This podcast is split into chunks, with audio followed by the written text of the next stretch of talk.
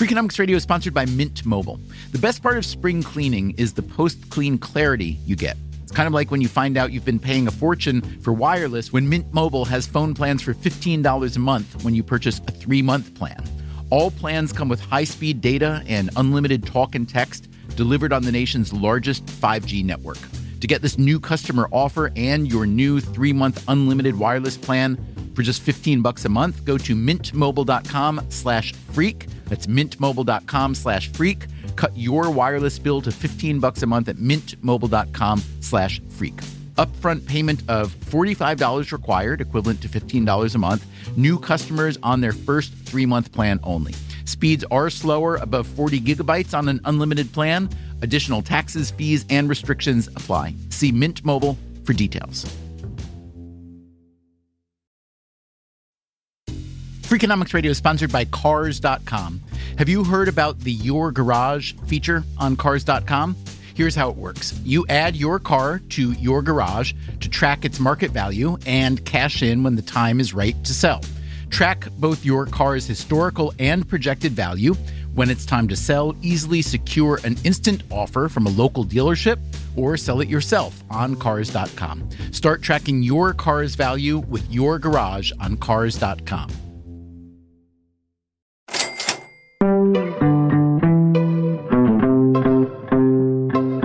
As head of an institution with 189 member countries and about $1 trillion at its disposal, Christine Lagarde has a pretty busy schedule. So you can't be too surprised or upset when she shows up a half hour late for an interview.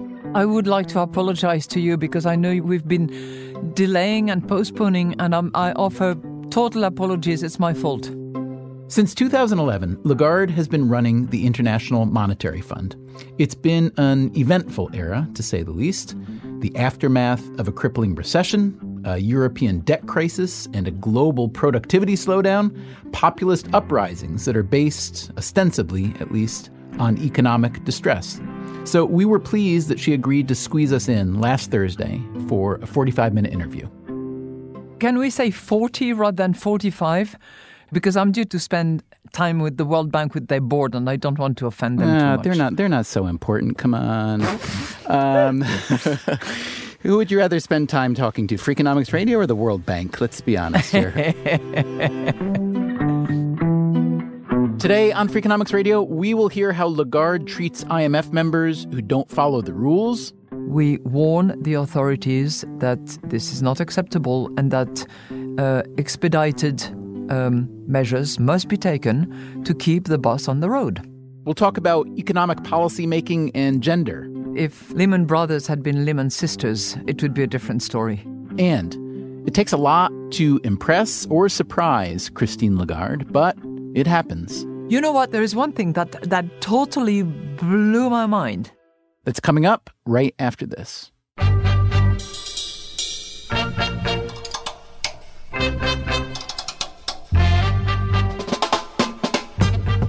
From WNYC Studios, this is Freakonomics Radio, the podcast that explores the hidden side of everything.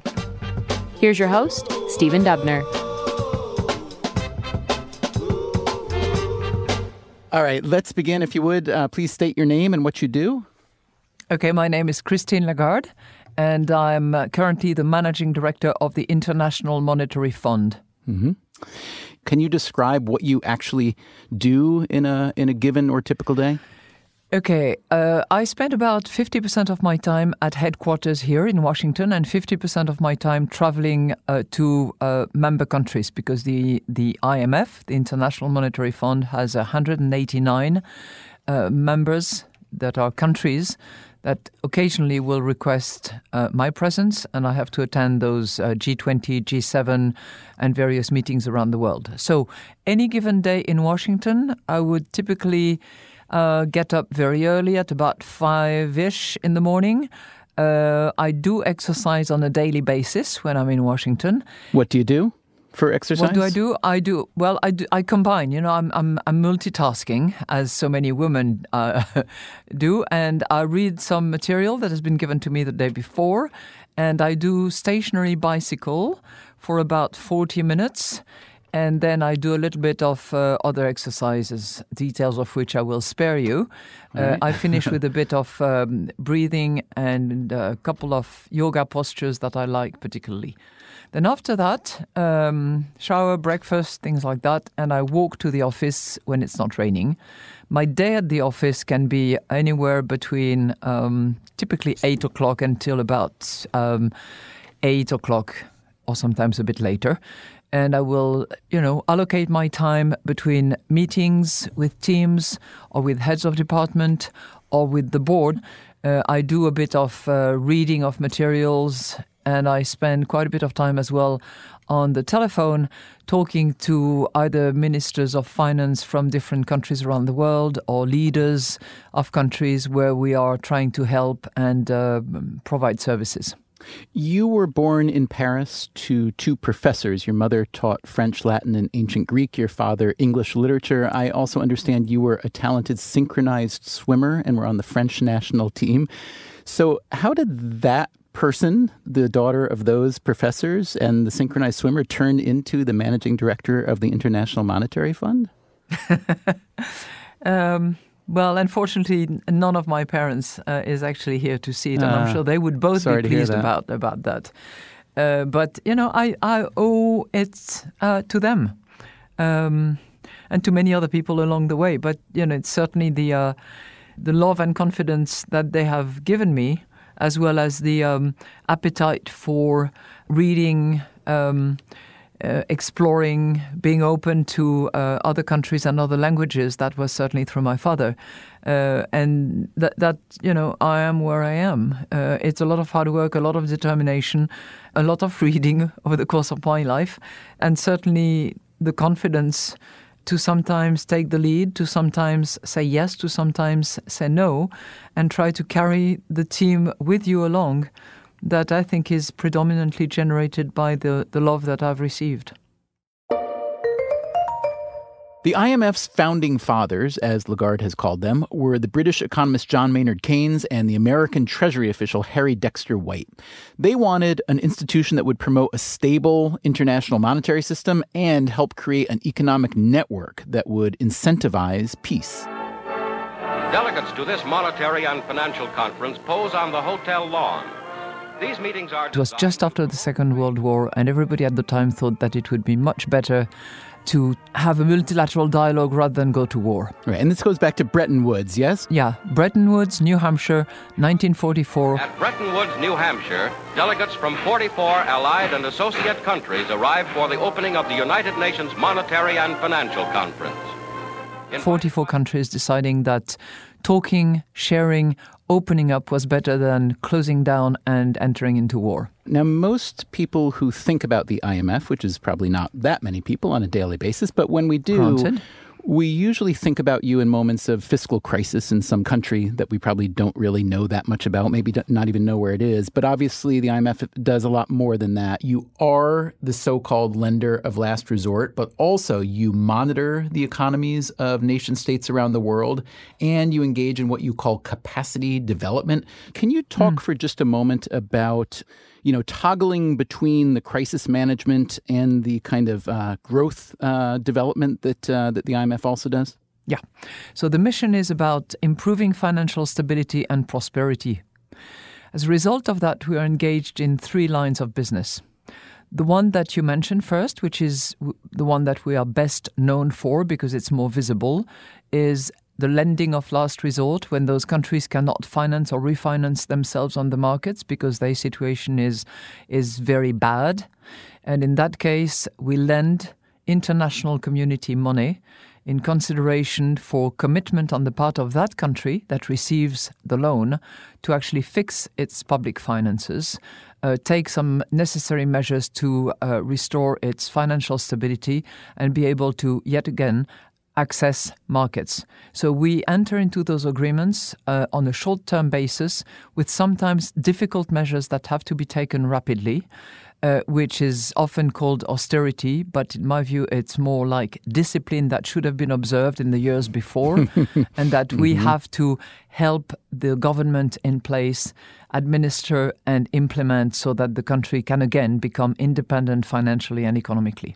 There is complaining, of course, uh, in retrospect. A lot of countries where the IMF intervenes as a lender of last resort, often they end up being resentful of the terms that are imposed on them. As you noted, you know, you're prescribing medicine that they should have been taking for years and they weren't, and yeah. that's why it's come to that. Can you talk about that tension of you as an agency that is the backstop for countries like that, but also trying to build better practices? Yeah. You know, first observation is that for a program to succeed, so for that discipline to be restored, it takes ownership and support by the authorities. And in many instances where that support is available and the program is endorsed and uh, implemented by the authorities because it's theirs and in the interest of their population, it very often works, and it certainly works better in all circumstances. Second point, there is a bit of a pattern where shortly after the program has been completed and the situation has improved and growth comes back and the country can go back to markets, there is a time period during which there is resentment against the sort of the emergency doctor that came in and said you, you really need to operate here and there and, and do this and that. And then it's followed by a realization that actually that was needed. And that resentment gradually phases out. We've seen, um, you know, I have seen that on the ground in Latin American countries, most of them, not all of them. I've seen it more and more in uh, Asia Pacific. And hopefully, I will see it during my lifetime. Um, hopefully as a managing director, who knows, uh, with yeah. Europe. But let me ask you this: sometimes there's you know bad policy or just an unwillingness to take the medicine all along or bad practices, which may be unintentional. But a lot of the malfeasance is, well, it's malfeasance. So let's talk for a moment about bribery and corruption and how much that is a root cause of the problems that you eventually are called in to mop up. So you recently put the annual global cost of bribery at roughly $2 trillion, about 2% of global GDP. And th- those are just the hard costs, not counting knock on effects. But additionally, as we speak, just today, you publicly announced that you're delaying a $17.5 billion bailout package to Ukraine for failing to fight political corruption. So, talk to me about how much of what you're addressing is kind of after the fact disaster created not by people who don't quite know how to run a central bank or run an economy, and more created by a handful of really bad actors? Well, there are, there are unfortunately several instances where, surprise, surprise, we find out that such and such loan agreement had not been disclosed, or such and such operation that should have involved uh, public finance has been operated on the side in a special purpose vehicle that has remained undisclosed. When that happens, um, clearly there has been either deliberate misrepresentation or convenient omittance. In that case, we just suspend the program and uh, we say no more disbursement will be available until these issues have been cleared, until there is complete transparency, and until there is a real dialogue and explanation provided to the international community through us. That happens, and we, I think that we as an institution committing international money, we have to be extremely firm and uncompromising about it. That's point number one. Point number two, there are programs, and you've just mentioned Ukraine, where one of the key commitments was to set up an institution and to set up a court and to organize a process by which corruption would be identified, would be investigated in accordance with the rule of law and with due process, uh, so that it could be sanctioned eventually if proven and measures been taken. When we see that these commitments are slow in the making, that there is delay uh, that is affecting the delivery of the commitments, same thing. We warn the authorities that this is not acceptable and that expedited measures must be taken to keep the bus on the road. Absent which, disbursements are no longer available. And I'm pleased to see that apparently the president of Ukraine is today taking the steps to keep the bus on the road, and mm-hmm. we will be very vigilant. Now, the third point is we have, as an institution, always cared about these corruption issues because they are a cancer that actually cripples economies and discourage people from joining forces, contributing value, and doing the right things. And we think that this is just hurting both the financial stability and the prosperity that are our mission. And we have, in particular, provided a lot of technical assistance on anti money laundering and on countering the financing of terrorism. And we have specific services, technical assistance, training made available, and a very close collaboration with FATF, which is the international institution in charge of fighting that. We are going to be uh, sort of stronger and deeper into these issues because I'm personally, and I think the board is now supporting this, very frustrated with the fact that we engage, we enter into dialogue, we commit resources, uh, our people work on the ground and if it is, you know, to discover that there are undisclosed loans, that there is fiddling with the accounts, then it's really not fair on the international community and not fair uh, for the population and not in compliance with our mission. The IMF over the decades has had plenty of critics, even just among economists. Milton Friedman wanted to abolish it. He argued the IMF had outlived its original mission of supporting the global monetary system it became, he said in 1991, a relief agency for backward countries and proceeded to dig deeper into the pockets of its sponsors to finance its new activities. And that, he said, was the mission of the World Bank, the IMF's sister institution, which was also founded in 1944 at Bretton Woods. Here's what Friedman said quote, Now you have two agencies to promote development, both of them, in my opinion, doing far more harm than good. Friedman's point was that government was generally more of an impediment to free markets than a help. But institutions like the IMF and World Bank also create what economists call moral hazard. That is, you're more likely to engage in risky or reckless behavior when you know someone is there to rescue you. Meanwhile, economists on the other end of the spectrum, Joseph Stiglitz and Paul Krugman, for instance, they argued that the IMF promoted an agenda that wasn't interventionist enough. The IMF was criticized for pushing what was called the Washington Consensus, a one size fits all reform model promoting free trade and capital flows, deficit reduction, privatization, and the slashing of subsidies. More recently, the IMF's most controversial bailout was the Greek tragedy. It began before Christine Lagarde's arrival, but has continued to haunt the agency and her, with the IMF accused of everything from complacency and poor due diligence to demanding measures of compliance that are hopelessly unrealistic. So, you can see why the IMF might be eager to reposition itself as something more than the lender of last resort, which can feel like a lose lose proposition. Indeed, in a 2014 speech to Latin American leaders, Lagarde declared that this is, quote, not your grandmother's IMF. She has stressed the importance of policy issues like climate change, inequality, and helping out the losers in the free trade game. This means, theoretically, less bailout work and more preventive work, the IMF's second line of business, which it calls surveillance.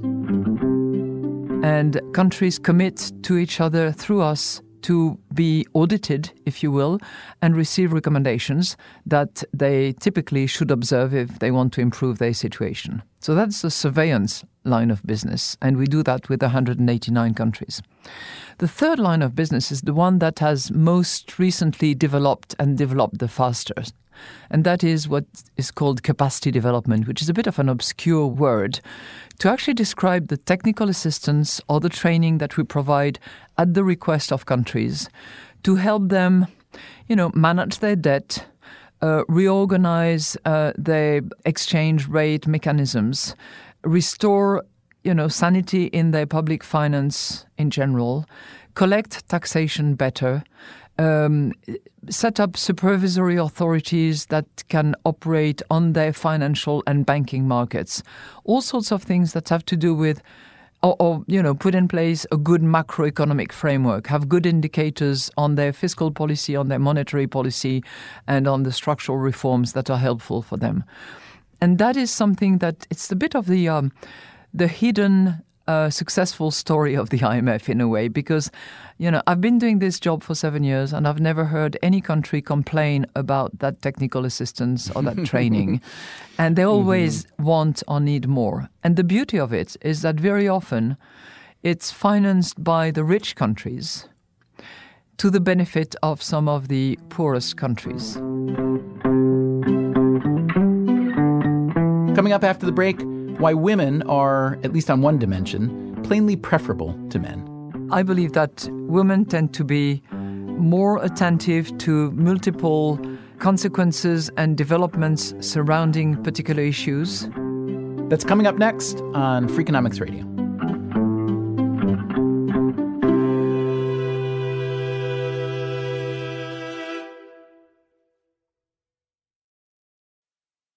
Freakonomics Radio is sponsored by Redfin. Whether you need to buy or sell a home, or you're just obsessed with looking at homes for sale, Redfin has got you covered. Redfin updates their listings every two minutes, and they give you personalized recommendations based on the homes you like, so you can find the home that's just right for you. With the top rated Redfin app, you can favorite homes, share listings with others, and schedule tours even the same day with a local Redfin agent. And if you're looking to sell, Redfin agents get you the best price possible for your home. With a listing fee as low as 1%, Redfin's fees are half of what others often charge. In fact, last year, Redfin saved home sellers $127 million. No matter where you are in your real estate journey, Redfin can help. Download the Redfin app to get started today.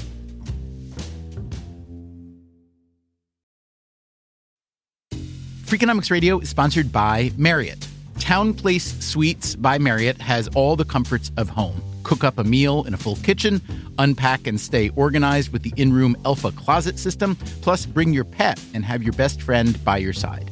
TownePlace Suites by Marriott has all the amenities you need to feel at home during your stay. Find the comforts of home at TownePlace Suites. Go there with Marriott Bonvoy.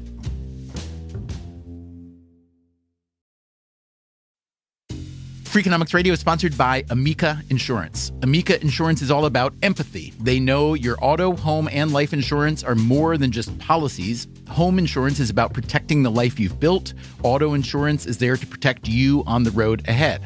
That's why Amica takes a consultative approach to help protect what matters most to you. They are a customer owned insurance company that puts your needs first, and their representatives are available 24 7 for claim related matters. As Amica says, empathy is our best policy.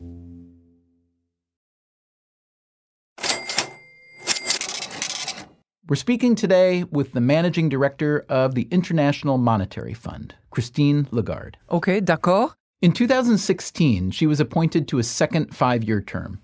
It got off to a shaky start with the resolution of a legal issue dating back to her time in French government during the Sarkozy administration.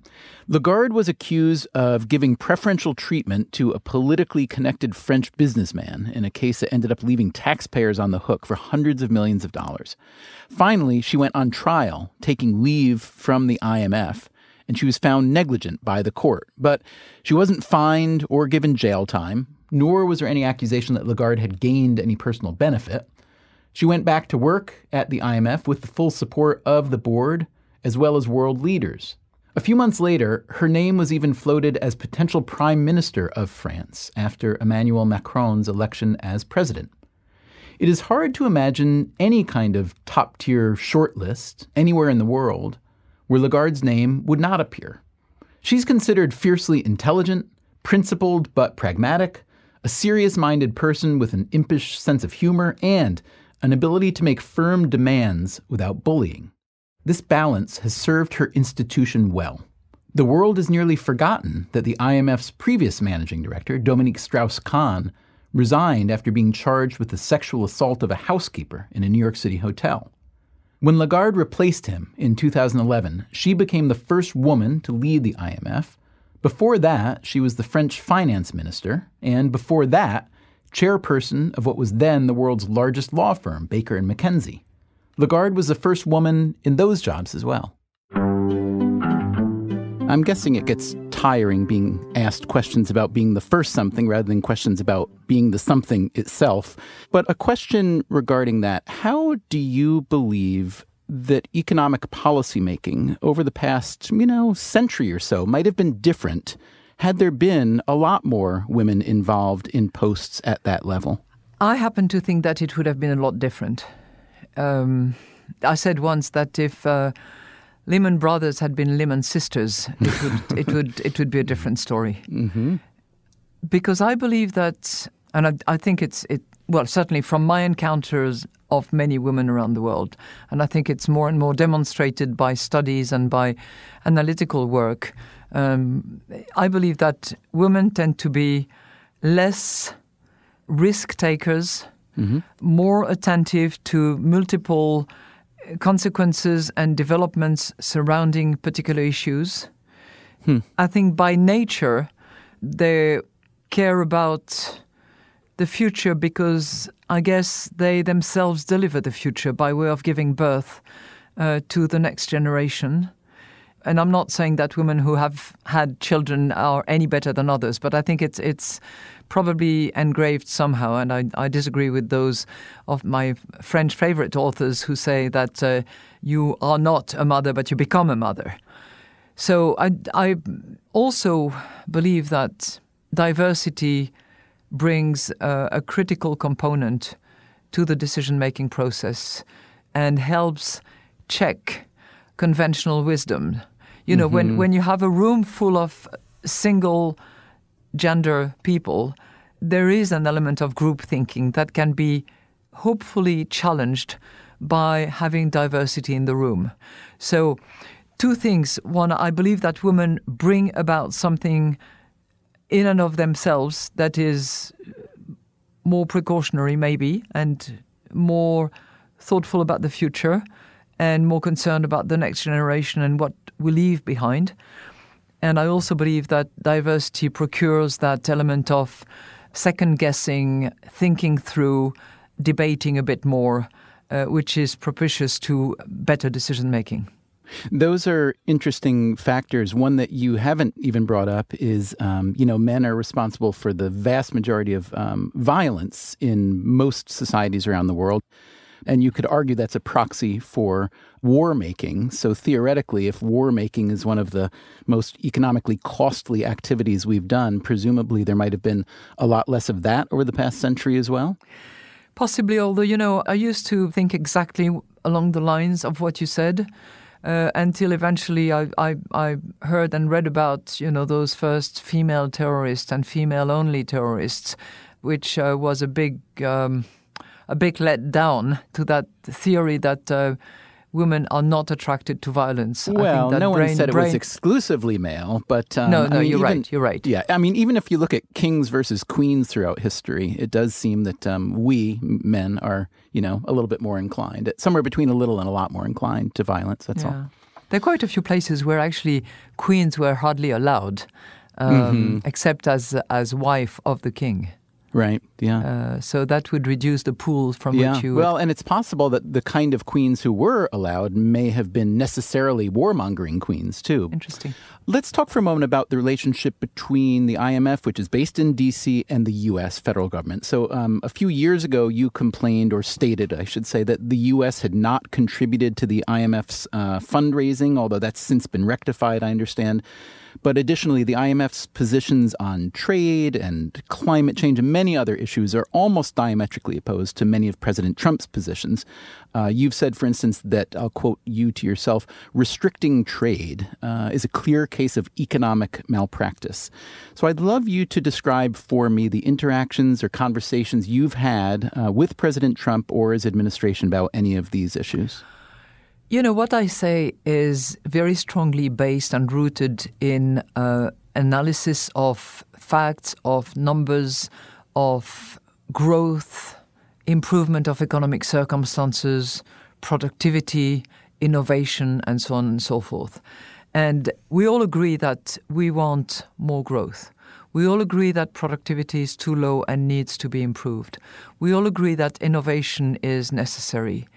And when you bring that all together and you determine how much trade is or not contributing to that, you very soon realize that trade has actually been a significant factor into innovation, improved productivity, and certainly growth.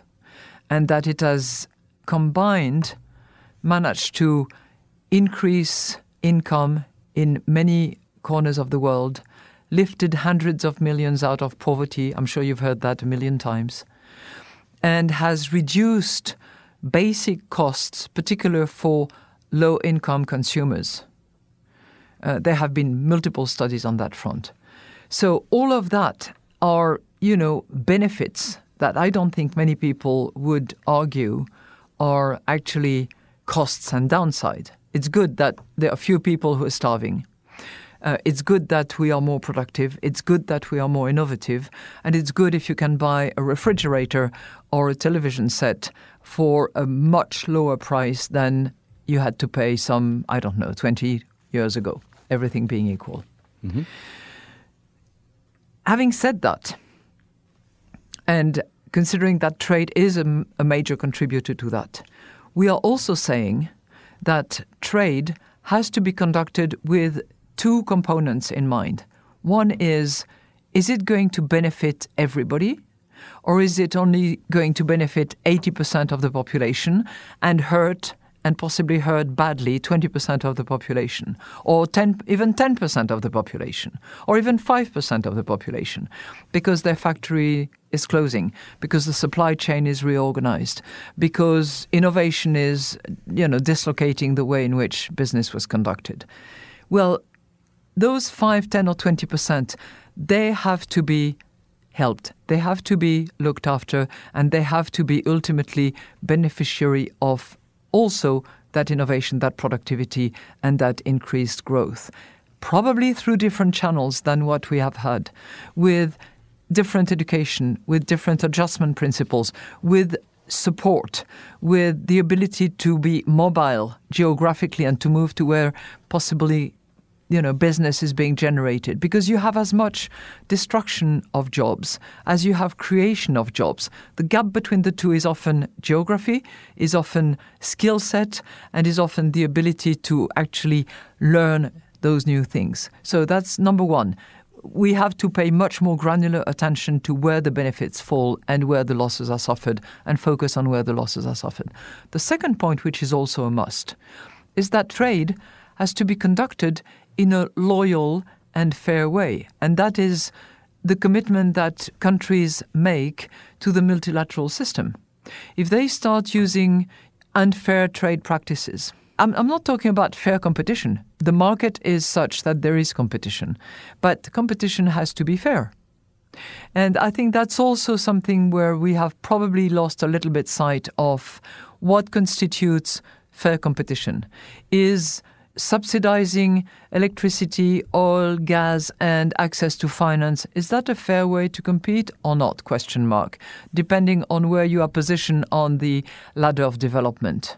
Yeah, but it's interesting, is it not, that whether the share of uh, people who are disenfranchised, whether it's 5% or 20%, as you were just ballparking there, it's well below the numbers that have turned out to vote against globalization in elections in or at least to some degree against globalization or the form of globalization we've ended up with in the US and of course in, in Brexit. So let me ask you you made the point that UK voters chose Brexit over the nearly unanimous recommendations of economic and policy experts. You also argued that Brexit was a really bad idea and the implication then being that its supporters are you know, uninformed, perhaps willfully so, if all the experts say it, it's a bad idea. And yet, let me ask you this given the long and, and very poor record of macroeconomic forecasting, including a lot of very poor predictions from the IMF, along with everyone else, does it perhaps make sense for the median worker or the median voter to distrust such predictions as Brexit supporters seem to, and look at them instead as, you know, less of an empirical forecast and more of a kind of wish list for the economic and policy elite. This is the way we think the world should run. But there doesn't seem to be necessarily a great track record of A, predictive history, or B, managing the disenfranchised history. I realize that was more of a screed You know, than a question, yeah, but I think yeah. you No, detect no, a question in there. I apologize. Yeah, I, well, I, no, I'll, I'll try to address your question, and then I'll, of course, I'll, I'll defend the institution and its forecasting uh, attempts. Uh, like everybody else's attempts, which is, you know, forecasting is is not a mathematic science and is is more an art than uh, than something else. Although there is a huge effort on the part of our teams here to improve and refine, but there are totally unpredictable events, and there are things that we simply do not understand uh, which are related to human human nature with behavior, as the Nobel jury has recently acknowledged by um, celebrating and acknowledging the contribution of behavioral economists. But back to your question, which I think is a really interesting one, and where really I want to comment as myself and not as representing the IMF. I am not sure that those economic issues actually mattered that much. And you know, and I'm not inventing anything or I'm not being particularly innovative because I've I've tried to understand and I've read a lot about what was happening in the UK or possibly the uh, US votes, but more the UK. I think what was more at the root of some of the votes was the issue of the foreigners, the immigrants, the guys who are coming from somewhere else who are not us. And there were towns where people said, you know, I want I want Brexit because because I don't want foreigners and I don't want those immigrants to to actually take over or be be here or take you know take services that are available. So there was certainly that perception that the culture, the language, the history, the roots, uh, that sort of heritage that people care so much about, and we all do wherever we are and, and, and wherever we live or travel, mm-hmm. was sort of vanishing because of the coming in of different nationalities, different languages, different religion, maybe, and, and that fear of the other, I think, had a lot to do with the way in which the vote was taken. So yes, the economic circumstances also mattered, but it, I think it's it's a multifaceted explanation, and frankly, I do not see a dichotomy or a disconnect between opening borders and letting goods and services and capital move under fair circumstances and on a level playing field on the one hand, and being attached and cultivating language, civilization, heritage, history as is, you know, part of our identity. I realize we're just about out of time. This is a short one. What's something that you believed to be true for a long time until you found out that you were wrong? Or if you don't like that dichotomy of right versus wrong, um, what's something significant that you really changed your mind about over time? Mm, that's a difficult one. As it was intended. You know what? No, there is one thing that that totally blew my mind. uh, okay. No, seriously. And I'll go back to women and to gender. I could not believe a study that was produced by our department based on the legal systems of about 150 of our member states. Very thorough study of their constitutional and legal system, where the result of it was that 90%, 90, of those 150 member countries had actually embedded in either their constitution or their legal system discrimination against women and not the you know the teeny tiny, uh, totally irrelevant or trivial discrimination, which which even as such would be unacceptable, but major discrimination. I just couldn't believe it. And you, as as a lawyer, trained as a lawyer, not as an economist, you're saying you never would have predicted that had you not known. No, no, I would never have thought that it was actually tolerated by, you know, if you look at it, 140 countries around the world have discrimination against women embedded in either their constitution or their legal system in a significant way that actually causes women to be either deprived of land, of title, of heritage, of bank account, of uh, being able to collateralize something and be actual, uh, you know, economic contributor and, and satisfied human beings if they want to contribute economically. And at what rate are those restrictions being revoked or overturned? uh, laboriously, but I make the point as much and as often as I can. Yeah. Yeah. So I'm glad to finish with that. Yeah, Madame Lagarde, I thank you so much. It was a, an honor to speak with you, and I thank you uh, for the time. Thank you so much.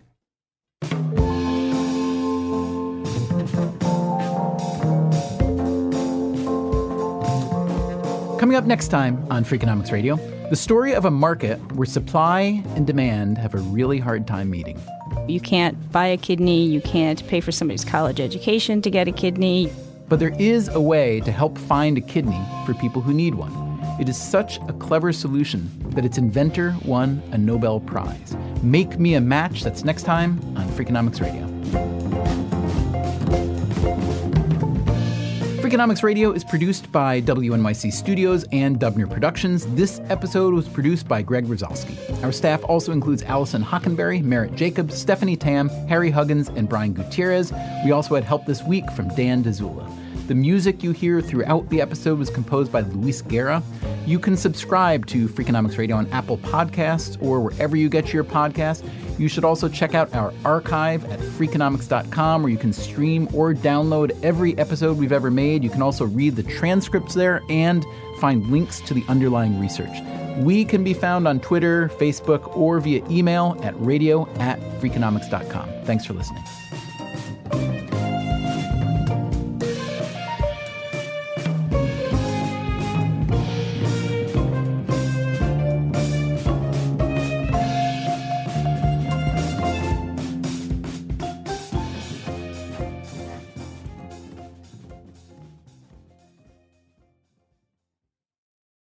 Pilots know that weather factors, like storms, turbulence, and icing, can turn routine flight into a challenge. But what if you had satellite delivered weather data giving you the full picture of what's around you?